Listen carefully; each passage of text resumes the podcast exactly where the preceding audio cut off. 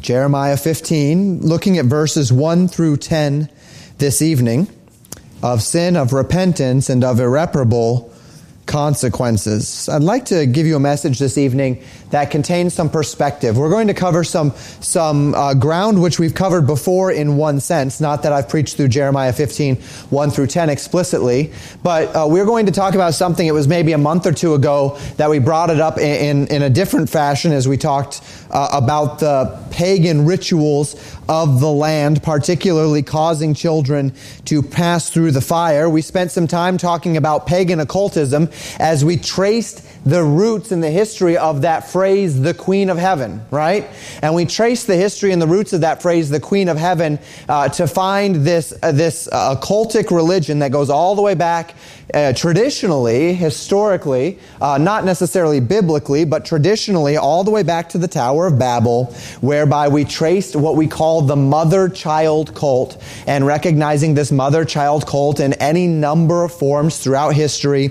And at the time, we had talked about this egregious sin that would often come along with this the passing of the children through the fire, effectively sacrificing the, the children, infants, to devils. We're going to come across that again this evening and mention it in a moment as we do so. Uh, however, I want to go in a little bit of a different direction. I, I felt compelled to only preach ten, uh, preach the first ten verses of this passage. It's somewhat of an extension of last week. If you recall, at the end of last week in Jeremiah 14, I had mentioned that Jeremiah finishes Jeremiah 14 asking a question, and that God answers that question in chapter 15, verse 1. So I said, don't think that the context ends just because the chapter ends. We, there's more to cover, and we'll be covering that this evening. But each time I talk particularly about the issue of children passing through the fire, of societies who, uh, in, in pagan fashion and because of um, uh, this ritualistic and religious zeal for the forces of darkness, whether they think that or not, uh, there is this compulsion that Satan has always desired for child sacrifice, for human sacrifice. And we've connected that on any number of occasions to the egregious sin in our land of abortion. And I always tell you about, generally speaking, about the historical circumstances of Israel's captivity and how Israel's captivity, the reason why God could not show them mercy, as we mentioned again a few weeks ago, was because of the sin of Manasseh. And we're going to run into that this evening, and I want to chase that rabbit hole a little bit. The sin of Manasseh. And I want to take you there, and I want to show you what this sin was. And I want to then give you a unique perspective on not just the sin. We, are not going to talk about that as, as a matter of application this evening. We've already talked about that. But as a matter of course, I want to then continue to study Manasseh's life and see some interesting and exciting things about his life following this, these choices to sin, and then also to understand some of the lingering consequences as they relate to the nation of Israel. So this evening we're only going to walk through the first 10 verses of Jeremiah 15 and then we're going to draw some application as we study this particular king King Manasseh. So the Bible says this in Jeremiah 15 beginning in verse 1. Then said the Lord unto me, Though Moses and Samuel stood before me, Yet my mind could not be toward this people. Cast them out of my sight and let them go forth. Now, the text today is a clear continuation, as I mentioned, of the message from last week, right? Recall we left the text last week with Jeremiah praying to God. He begins Jeremiah 14 by begging God for mercy, right? And then Jeremiah 14 ends in the same in the same way. Uh, remember, it was concerning the dearth, concerning a a um, uh, drought in the land. And then Jeremiah prays and begs God for mercy. And then at the end of the chapter, again, he says this uh, in verse 22. He says, Are there any among the vanities of the Gentiles, that would be false gods, that can cause rain? Or can the heavens give showers? Art not thou he, O Lord our God? Therefore we will wait upon thee, for thou hast made all these things. So Jeremiah says, we have no other hope. We must wait on you. Remember in the chapter, God said, don't pray for this people. Don't pray for their good. There's nothing that I can do for them. Jeremiah intercedes anyway, and he says, I am going to be this intercessor. I am going to seek to intercede for these people. And chapter 15, verse 1 is God's response to this and it is not a positive response. Jeremiah says, God, I am interceding for the people. And God says, Jeremiah, even if Moses and Samuel, notice it doesn't say or Samuel, if Moses and Samuel stood before me to intercede for this people, I would still not hear them. Now, this is an extremely startling statement. Moses and Samuel could probably be regarded as the two most important intercessors in Israel's history. If we were to go to Ezekiel, Ezekiel lists those that we might regard to be the most righteous people. Uh, Ezekiel talks about Job and Daniel, and there's one more. Uh, I, uh, this, this Job, Daniel, and one more. I apologize. It's not coming to my mind. But, but God said, even if these three righteous men were in the land, I would not spare the land. Right? Uh, that, and we find that in Ezekiel. I apologize. I, I um, didn't have that written down, so I don't remember that third one, and I can't point you to the passage. Maybe I'll be able to bring it up last week. But God said, I will not spare the land even for their sakes. But here we have this idea of intercessors. If we want to talk about righteous men, men like Job and men like Daniel, those are righteous men for sure. But as far as men that had a true stand in the gap intercessory ministry in Israel, Moses and Samuel would certainly be on the, the, the, the A list of those intercessors. And God says, even if they were, they were both in the land, interceding for the people, I would not pardon this people. Recall back in Jeremiah chapter 5 verse 1, God stated that to Jeremiah that if, if Jeremiah could find but one man that would execute righteousness in the streets of Jerusalem, he would pardon the city. And of course, there was none. This statement, however, conjures up an even more desperate picture. We don't really know how many years it has been between Jeremiah 5 and Jeremiah 15, but we do know that the mind of God has, in a manner of speaking, shifted. Whereas there was a time where God said, if you can find even one righteous person, I will pardon the city. Now God says, even if the greatest intercessors in Israel's history were standing before me, I would not pardon this city. This is a, a tremendous statement of determined justice. And this is, in itself, um, not just a statement of determined justice, but it, it's, a, it's a reflection of the reality that God's cup can fill up. The cup of his wrath can fill up. The long suffering can give way to judgment. God will not suffer long forever. God was pushed to such a point that he was unwilling, even if it were for the sake of Moses and Samuel, to pardon the people.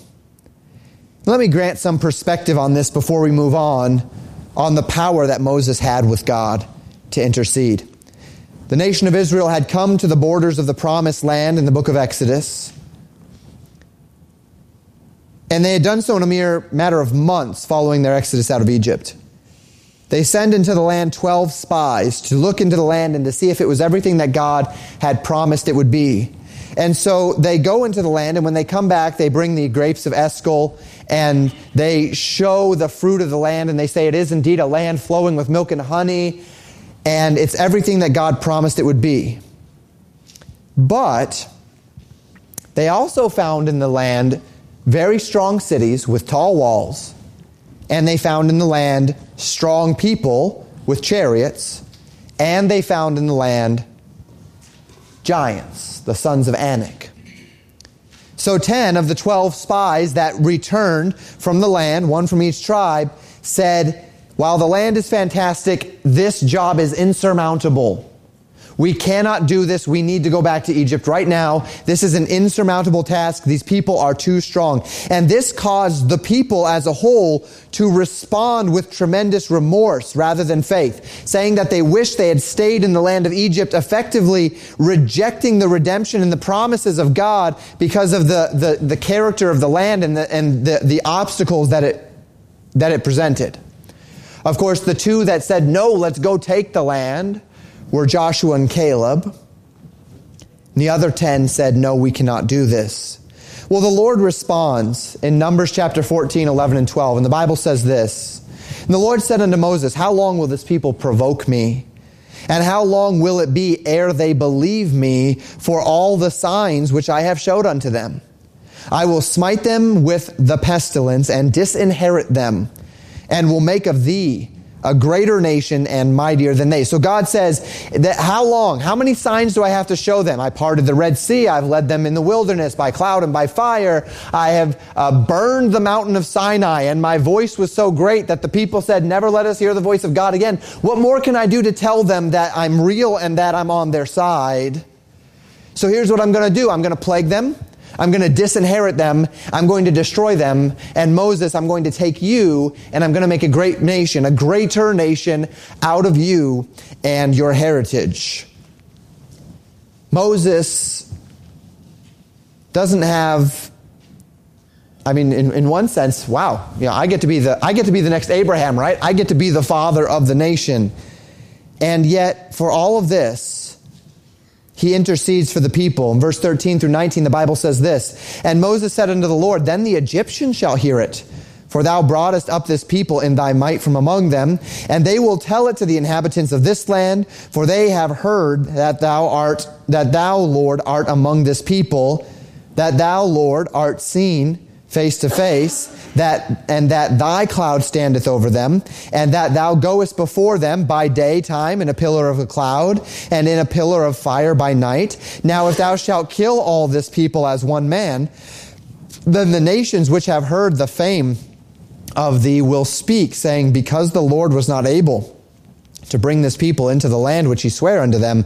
Therefore he hath slain them in the wilderness. And now I beseech thee, let the power of my Lord be great according as thou hast spoken, saying, The Lord is long suffering and of great mercy, forgiving iniquity and transgression, and by no means clearing the guilty, visiting the iniquity of the fathers upon the children unto the third and fourth generation. Pardon, I beseech thee, the iniquity of this people according to the greatness of thy mercy, and as thou hast forgiven this people, from Egypt even until now. So Moses appeals to the character of God. Says, God, what about your testimony? What about your reputation? What about your power among the nations? What about your character as the long suffering God of great mercy? Let your power be great. Let your mercy be great. Let your long suffering be great and pardon this people as you have done so many times from the time that they left Egypt even until now. And God responds to this plea thusly verses 20 and 21. And the Lord said, I have pardoned according to thy word. But as truly as I live, all the earth shall be filled with the glory of the Lord. This is the power that Moses had with the Lord. That as God says, I will disinherit and destroy this people after time after time after time of, of Israel's failures. Yet God says, because of your intercession, Moses, because of your intercession, according to thy word, I will pardon this people. Now, with that context in mind, it's situations like this, one of the many times that Moses and Samuel interceded before the Lord successfully, that adds weight to the reality of God saying, even if both Moses and Samuel were interceding for this people at this time in history, I would not pardon this nation. So the natural question that must be asked then is this. What could possibly have happened in the land or be happening in the land that was so far from God, that was so egregious in the sight of God? How did they get so far gone that God would use such severe language and determination in casting them out of the land? We'll find out as we continue. Verse 2. The Bible says, And it shall come to pass, this is God speaking to Jeremiah, if they say unto thee, Whither shall we go forth? Then thou shalt tell them, Thus saith the Lord, such as are for death to death, such as are for the sword to the sword, and such as are for famine to the famine, and such as are for the captivity to the captivity. So God now tells Jeremiah, if the people ask you, where, where will we be sent? You say that we are, we, that even if Moses and Samuel were here, it wouldn't spare us, that we are going to be sent away. Where are we going, Jeremiah? Where, where, where's God sending us to? Unto which God says, those that are ordained to die will die. And then he gives two subcategories of death those ordained for the sword to the sword, and those ordained to famine to the famine. Some of you are going to starve, some of you are going to be killed by the sword, but those that are ordained to die are going to die. And then he says, those of you that aren't ordained to die will go into captivity, and we know that captivity to be in Babylon. So God gives four, or these, these various outcomes, but, but none of them is good. None of them contain any comfort, and this negativity is compounded in verse 3. He says, And I will appoint over them four kinds saith the Lord. The sword to slay, and the dogs to tear, and the fowls of the heavens, and the beasts of the earth to devour and destroy. So God says there's four kinds of death that might come. There is the death of the sword to slay. We mentioned that already. There's the death of the dogs to tear. There's the death of the fowl in the heavens to devour and the beasts of the earth to destroy. It's a picture of utter annihilation and humiliation. We've seen before. We'll see again this idea that uh, God says that there won't even be the opportunity to bury the dead, that there won't be anyone there to do it, but that they're all just going to lie out there until the beasts of the field devour them when the birds of the air pick them clean. And that's the idea. It's a very um, undignified death. Now, God's pronouncement finishes in verse 4, and he says this And I will cause them to be removed into all kingdoms of the earth because of Manasseh, the son of Hezekiah, king of Judah, for that which he did in Jerusalem. And here we have it. Why? Why can't God show mercy? Because of the things which Manasseh the son of Hezekiah did in Jerusalem. And this is where we're going to park, but first there's another six verses I want to get through. So we're going to preach through those first, and then I'm going to come back to this. We're going to walk through it a little bit, and then that will draw us directly into our application this evening. So let's finish this context on to verse 5. Verses 5 and 6, the Bible says this For who shall have pity upon thee, O Jerusalem? Or who shall bemoan thee? Or who shall go aside to ask how thou doest? Thou hast forsaken me, saith the Lord. Thou art gone backward. Therefore will I stretch out mine hand against thee and destroy thee. I am weary with repenting. God asks the city, Who's going to have pity on you? Who will weep for you? Who will even turn aside to ask of your condition? If you don't have the Lord, Jerusalem, what do you have? What other nation is going to care about you? What other people group are going to inquire after your welfare? If you have abandoned the God who loves you and who cares for you, who else do you have? This is what Jeremiah kind of said at the end of chapter 14, right? God, we don't have anyone else to run to. The vanity of the Gentiles can't help us. No one else is going to care for us. We only have you. And God acknowledges that's absolutely right. You have nothing but me. And yet God says the city has forsaken him. They have backslidden. They have rejected the one in whom their success is inextricably tied. And God says, I'm, I'm weary with repenting. He has on any number of occasions changed his mind, exercised more loving kindness and long suffering and mercy, and not caused the nation to go into the totality of judgment. But this time he says, I'm settled because of the sin of Manasseh, because of the things he did in Jerusalem, I cannot this time relent. Verses 7 and 8. He says, And I will fan them with a fan in the gates of the land. I will bereave them of children. I will destroy my people since they return not from their ways. Their widows are increased to me above the sand of the seas. I have brought upon them the mother of the young men uh, uh, excuse me, I have brought upon them against the mother of the young men a spoiler at noonday, and I have caused him to fall upon it suddenly and terrors upon the city. To fan them with a fan, uh, we would believe directly relates itself to the concept of fire, the idea of fanning a flame. If you've ever seen a person with a, a large forge, uh, maybe uh, seeing either a rustic forge or, or, or, way back in the day where they'd have the big fans and they'd, they'd um, push those fans up and down or they'd fan those fans in order to keep oxygen getting into the fire, to fan the flames of the fire, to make the flames hotter. That's the idea here. He says, I will fan them with a fan. He will, he will increase their judgment. Flame being a symbol of tribulation, of difficulty, of judgment. He says, I will increase the judgment at the gates, meaning that God will bring their tribulation directly to the door. The people will be bereaved of their children. That word bereaved, meaning to be deprived of them, to have them taken away. And why? Because they have refused to repent. So God looks ahead and sees a nation of widows, their husbands and their sons having died in battle, their daughters having been taken as spoils of war, the city being defenseless and weak. So he says, Their widows are increased to me above the sand of the seas. This context of widowhood continues in verse 9. God says, She that hath borne seven languisheth. She hath given up the ghost, her son is gone down while it was yet day.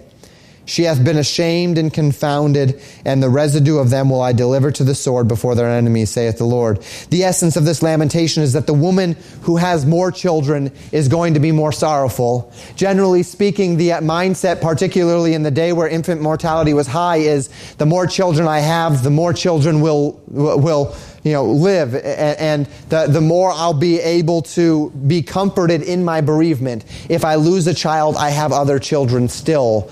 Jeremiah says, and the Lord says here, the woman that has seven children, the woman that has enough children to compensate in her bereavement for a loss of one or two is going to languish because all of them are going to be gone. The more children you have, the more bereaved you will be her son is gone down while it is yet day. Instead of seeing these things happen in the twilight years of her life, instead of um, uh, uh, living the, the whole of her life and um, dying in the end years of her life, she will be cut off early. She will die. Her family will die. They will be ashamed. They will be confounded. They will be delivered to the sword. We finish our exposition today in Jeremiah 10, and we'll roll back to this next week to pick up in our exposition as we finish off the chapter. But verse 10 says this Jeremiah speaking, he says, Woe is me, my mother, that thou hast borne me a man of strife and a man of contention to the whole earth. I have neither lent on usury, nor men, men have lent to me on usury yet every one of them doth, cur- doth curse me. So in verse 10, Jeremiah turns the lamentation inward. He says, uh, Moms, you're going to be widows, and, and you're, you're, you're going to be childless, and going your son is going to fall before it sets, before the end of the day. You're going to die. Everyone's going to die. Very, very terrible message. And then Jeremiah says, In me, he says, Woe is me, my mother, that thou hast borne me. Jeremiah laments his own birth, and he laments being born not because he's afraid of dying with the sword. He's asked those questions. He'll ask again, and the Lord says he's going to protect him. But more because he says, I have been born as the one who has to give this message. Woe is me for being born because I have been born to be a man that is hated, that is cursed by those who see me because of the message I have to, to bear. He says, I've defrauded no one. I have not lent to anyone on interest, nor has anyone lent to me on interest. I've been righteous. I've done right. I have not made myself an enemy of people through uh, taking advantage of them or through defrauding of them or through uh, uh, unsure business practices. I haven't done any of that, but people still curse me. I am born as a man of strife and a man of contention because of the message I have to tell. Jeremiah is not happy to have to give this message, but it's the message that he had to give. He's a truth teller, therefore, men curse him. Well, we're going to finish here for today as it relates to the text I mentioned already. I'd like to go back before we draw our application to verse 4 and I will cause them to be removed into all kingdoms of the earth because of Manasseh, the son of Hezekiah, king of Judah, for that which he did in Jerusalem. Now, I'd like to walk through that a little bit and begin with a timeline, a working timeline here to understand what's going on. Jeremiah's ministry began during the 31 year reign of King Josiah. At the time of writing, many believe that we are somewhere around the reign of Jehoiachin, the second to the last king. It may be Jehoiakim at this point in his 11 year reign. The actions of Manasseh, as you see Manasseh well before Jeremiah's day, Manasseh reigned for 55 years in Jerusalem. He had a very long reign, and the actions for which he was particularly uh, uh, judged and for which uh, that were particularly understood by God to be egregious were, generally speaking, in the first half, the first two thirds of his reign. That means that we're likely talking some 50 or 60 years since Manasseh's sins. And some 50 or 60 years after Manasseh's evils, God says it is for the things that Manasseh did in Jerusalem that I cannot pardon this people. What was it that Manasseh did for which the land so desperately needed to be cleansed? To answer this question, I take you to 2 Chronicles 33. In 2 Chronicles 33, the Bible says this, beginning in verse 1. Manasseh was 12 years old when he began to reign, and he reigned 50 and 5 years in Jerusalem but did that which was evil in the sight of the Lord, like unto the abominations of the heathen, whom the Lord had cast out before the children of Israel. For he built again the high places which Hezekiah his father had broken down, and he reared up altars for Baalim, and made groves, and worshipped all the host of heaven, and served them. Also, he built altars in the house of the Lord, whereof the Lord had said, In Jerusalem shall my name be forever. And he built altars for the host of heaven in the two courts of the house of the Lord, and he caused his children to pass through the fire in the valley of the son of Hinnom. Also, he observed times and used enchantments and used witchcraft and dealt with a familiar spirit and with wizards and he wrought much evil in the sight of the Lord to provoke him to anger.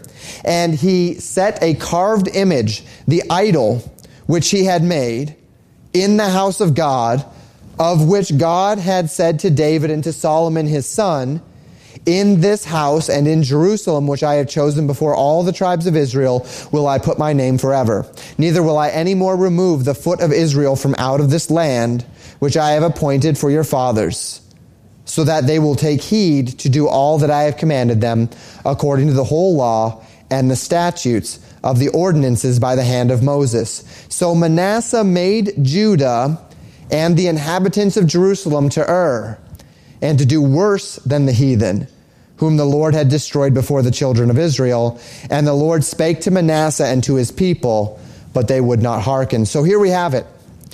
Hezekiah was one of the godliest kings, at least leading up to the final 15 years of his life. He was one of the, the godliest kings. Uh, let me just mention that. Hezekiah was dying. God, he said, Lord, for, for the good that I have done, spare me. God gave him 15 more years. How old was Manasseh when he began to reign? Manasseh was 12. And the Bible says that in those final 15 years of Hezekiah's life, he did not serve the Lord as he had before. He lived selfishly. He lived in a manner that was not reflective of the zeal that he had for the Lord. Manasseh only knew the rebellious father. He was 12 years old when he began to reign. He had Manasseh three years into the 15 years that God extended his life, those 15 years of rebellion. Thus, Manasseh never saw the heritage of Hezekiah's love for the Lord. And so it is. Hezekiah, however, was a very, very godly king. He had a son in his old age named Manasseh. But Manasseh did, according to the text, abominations in the land that were worse than the heathen's abominations around them.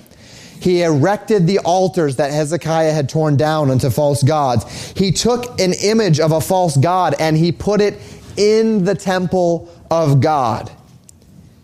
He caused his children to pass through the fire. That would be sacrificing infants to the fires of Molech. This is child human sacrifice. He compounded this travesty by devoting himself to witchcraft and wizardry. It says he had a familiar spirit, which means he personally communed with a demonic entity. And so all of this provokes the Lord to anger. And the Bible says that when the Lord sent prophets and spoke to the people and to Manasseh, they would not hearken. All throughout the prophets, particularly in Jeremiah, it is a spiritual and moral uh, evil to, to see the death of the innocent, the proliferation of spiritism, the deep rebellion that uh, Manasseh had brought to the land. And this was so egregious, in fact, that God took him, Manasseh, out of the land. Before we get there, we have spoke before of this killing of the innocent. When Cain killed Abel in the second generation of mankind, God told Cain that Abel's blood cried out from the grave. God loves the innocent, and the blood of the innocent being shed is a tremendous and egregious sin in the eyes of the Lord. And I seek to use this example again to remind us of a very precarious position within which our nation finds itself as it relates to this very un- u- uniquely, at least as it relates to the world, a, a uniquely advanced level of the taking of uh, innocent lives through the taking of unborn children. The U.S. is second only to Russia in total abortions per year. The U.S. is sixth per capita in the world with 4.17 children out of every thousand children killed. This cannot end well for us. And so we have the sins of Manasseh. And notice the tremendously steep decline in each of these. This is from 2003, so it was quite a while ago. But notice the tremendous 15 years ago, this tremendously steep decline after the United States here in total number. That number has been falling, by the way, though. That 1.2 million has fallen below 1 million in the last 15 years per year, which is uh, a tremendous thing, to say the least. So Manasseh has done all of this evil.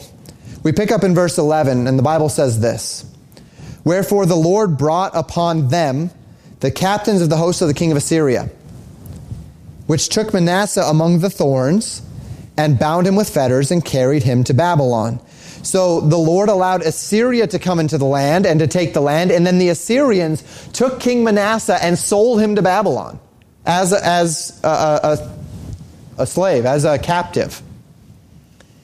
And the Bible says in verse 12, when he was in affliction, he besought the Lord his God and humbled himself greatly before the God of his fathers and prayed unto him and he was entreated of him, and heard his supplication, and brought him again to Jerusalem into his kingdom.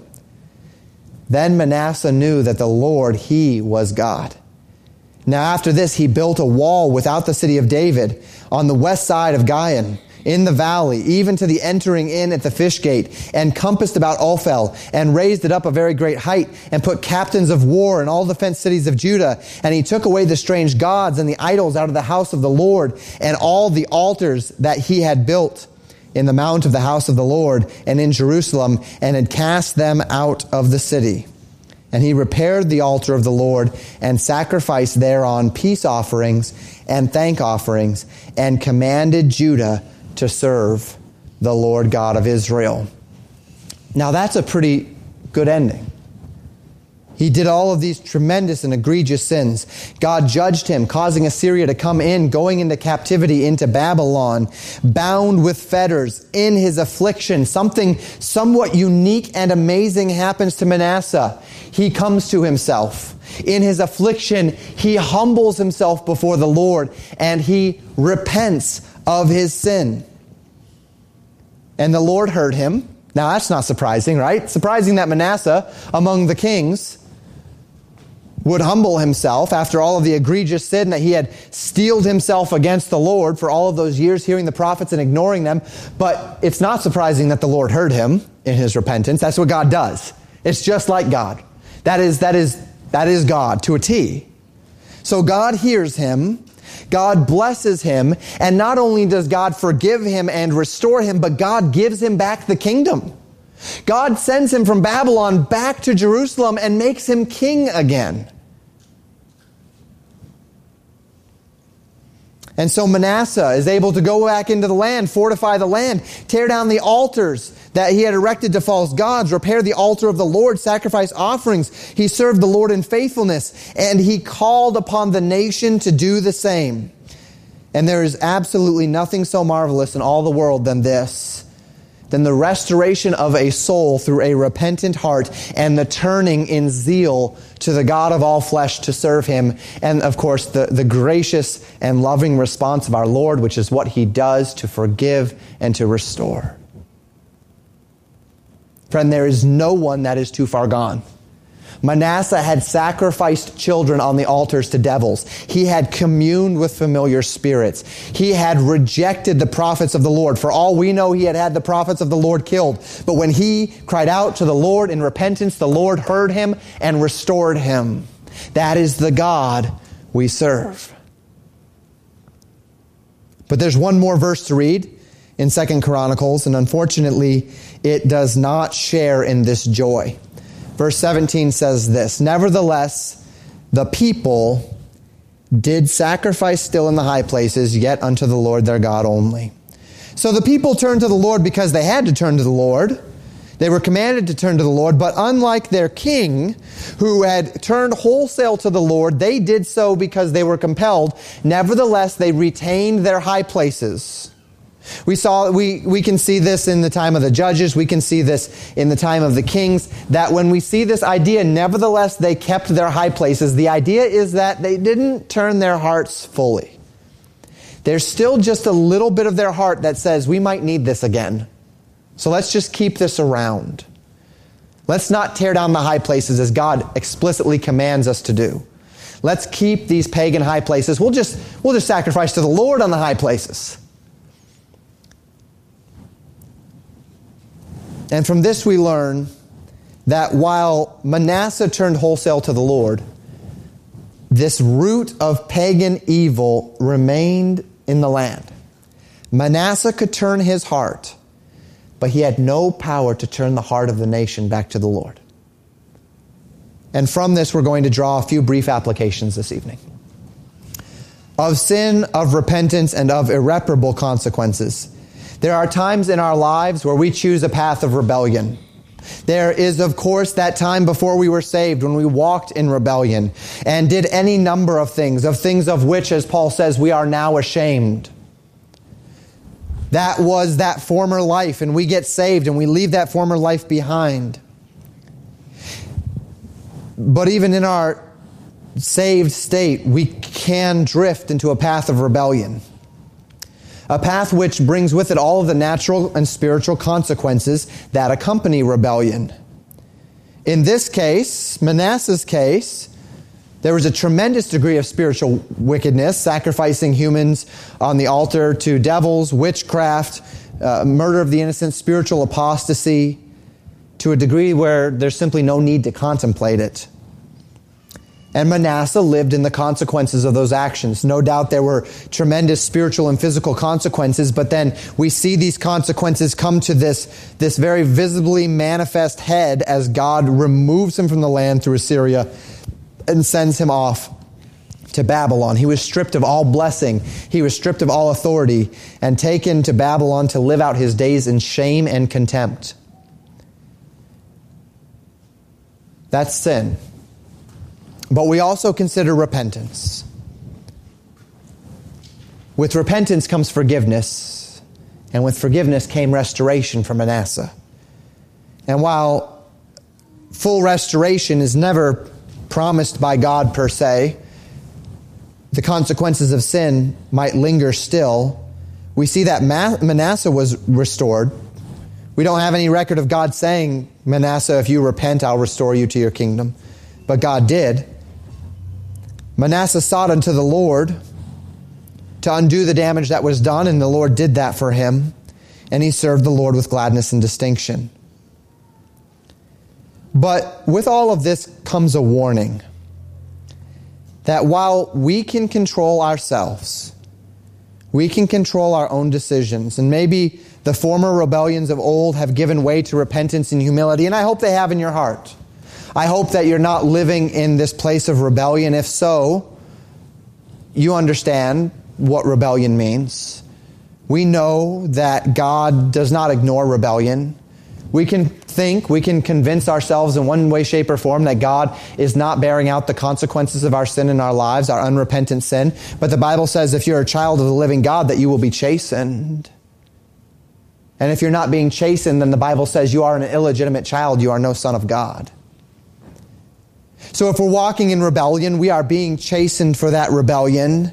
But the Bible, of course, says in 1 John that if we confess our sins, He is faithful and just to forgive us our sins and to cleanse us from all unrighteousness. And so we have this promise, but this promise of cleansing should by no means or under any circumstances give us comfort to step into rebellion. We should never feel the comfort of stepping into rebellion simply saying, well, I'll have time to repent later.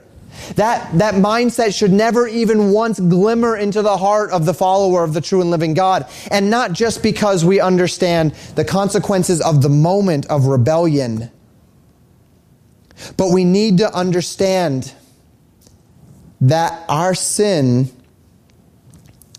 can affect others. That we don't live, we don't exist outside of others. Young people, you may not understand this mean, what this means, but we don't live our lives in a vacuum. Not like the woo vacuum, right? We don't live our lives in a vacuum. Ask your parents. Our lives touch the lives of others. As parents, our years of rebellion may give way to humility and submission and blessing. But those actions in those years of rebellion may have rubbed off on our children a little bit. And I say this not to discourage, not to confuse, not to say it's hopeless, not to make you paranoid, but to remind us of several principles. Principle number one young people, the reason why we teach you these things early, we call you unto wisdom early, the reason why it is not acceptable when somebody says, oh, he's just a teenager sowing his wild oats. Oh, just let him do his thing. Oh, you know, it's just the, the natural rebellion of youth. youth. No, rebellion is, it, rebellion is natural, but it's not biblical ever. No, you should not have the mindset that you're just going to sow your wild oats and live in rebellion for a few years. See, the problem is there is always an opportunity to repent there, there's always a God who is faithful to forgive as long as the, your, your life is not taken, as long as, as, as there's that, that, as long as there's time. But the loss of time, the scars of sin, these are things which don't always go away. The grace and mercy of God is certainly sufficient to cover a multitude of sins, but sin can have unintended consequences and sin can have irreparable consequences. There are some things that just can't be undone. There are some things that just can't be undone. There can be forgiven, there can be restoration, you can still be used, but there are some things that can't be undone. To that end, the, the wisdom of the Word of God calls our young people unto that wisdom, unto living this life of trusting the Word of God, of trusting that what God's Word says is true. Now, don't get me wrong here. I don't want anyone to misinterpret me. I am not saying that there is a sin for which you will be damned to hell forever, save the sin of unbelief. That's what the Bible tells us. I'm not talking about heaven or hell in this context. I'm talking about the consequences of sin in this life. And so we talk about the consequences of sin in our own lives. And sometimes, even though the Lord forgives, and even though He restores, and even though there can be, uh, there, there is forgiveness found with the Lord, sometimes the things that we do, the scars that we might have to carry, the consequences of our sin, can't always be undone. Second, we need to know, remember, keep in our minds that our sin doesn't always just affect us. Manasseh did what he wanted. He followed his own path. He did his thing, human sacrifices and witchcraft and wizardry and, and communing with a familiar spirit. And he did all of these things. And then he was punished for them mightily. and he suffered for them, and he was afflicted. And he, he, he went to Babylon, and in his affliction, he cried out unto the Lord, and the Lord restored him. And he came back with zeal, and he served the Lord with gladness, and he did everything that he could to, to, to undo what was done. And he went to his people, and he said, I was wrong. The Lord is God. And he cleansed the temple, and he did what he was supposed to do in the temple, and he did his offerings and his oblations, and he forced the people to the extent that he could to serve the Lord and the Lord only, but they didn't tear down the high places. But the high places which he had erected at the beginning of his ministry didn't go away. And there was nothing that he could do to, to change the hearts of the people.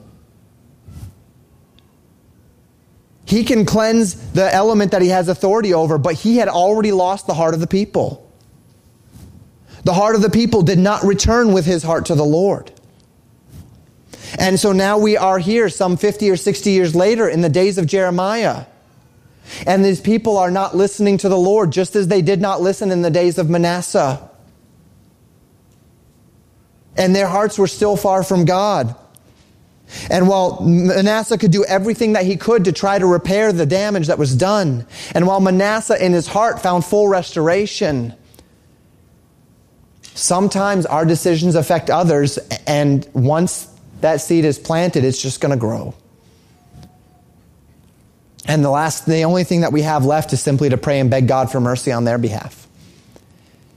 And it is to this degree that we must understand that when we step into these decisions, these selfish decisions,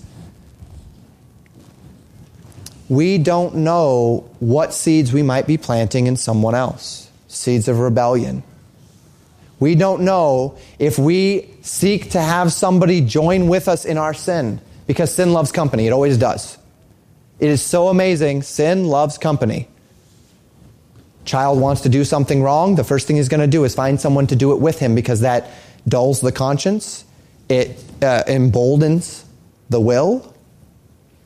So I drag someone else into my sin with me to feel better about it. Later, I feel bad about that sin, but what about that person that I drug in with me? Maybe I, by the grace of God, am pulled out of that, that path. But what if they continue on it? A path that I encourage them down. Because of my rebellion, because of my choice. Are they making their own choice too? Yes, they're making their own choice. Every person in Israel was making their own choice, but that choice was kickstarted by Manasseh's rebellion as the king in those years. There was once a man named Manasseh, and his sin was great. He repented, he was forgiven, he was restored, he was blessed. But the effects of his sin lay outside of his power to undo. He had influenced a nation against God. And though he himself undid, it, undid the damage that he could, he couldn't repair the damage in their hearts. There once was a man named Saul of Tarsus. Saul of Tarsus consented to the death of Christians, was a persecutor of the early church. He was present at the martyrdom of Stephen, the deacon. He repented. He was forgiven. He was dramatically used of God in any number of ways. He was restored. He was blessed. He became a spiritual leader in the church. But none of that repentance could bring Stephen back from the dead. The damage had been done. The effects of Saul's sin remained. They were under the blood. They were forgiven. I'm not talking about that, right? He had been forgiven but he couldn't, in his repentance, bring Stephen back from the dead. There's so many nuances to the lesson of Manasseh. We spoke of great sin, learned lessons which compel us to love what God loves and hate what God hates. We speak of great mercy, are reminded of the character of our God, which calls us not to continue in sin that grace may abound, but compelled by grace to flee to Him, to get to higher heights of blessing through loving obedience and repentance. But we're also reminded of consequences. That though restoration and forgiveness are always found with our God, there are things in life which once we've let them out of the cage, might not be able to be put back in. Our decisions can still affect others. To the extent that we are able to control our own choices, we have no capacity to control what others do because of our encouragement and example. Sin is a destructive force that is not relegated only to the one that commits it. Once we spread the seeds of rebellion, once we spread those seeds of evil, once we spread those seeds in the hearts of others, we have no control over whether or not they'll grow and how they grow in the lives of others. And to this end, we are called to be vigilant, not just for our own sake. It is not enough for us simply to say, well, this is just me and my sin, and so I'm going to do my thing, and then I can repent if I need to repent, or, or whatever the case may be. Let us remember that it's not just for our sake that we be vigilant, but for the sake of others with whom we interact. Thank you for listening to Pastor Jamin Wickler from Legacy Baptist Church in Buffalo, Minnesota. More information about Legacy Baptist Church and a library of sermons are available at www.legacybaptistchurch.net.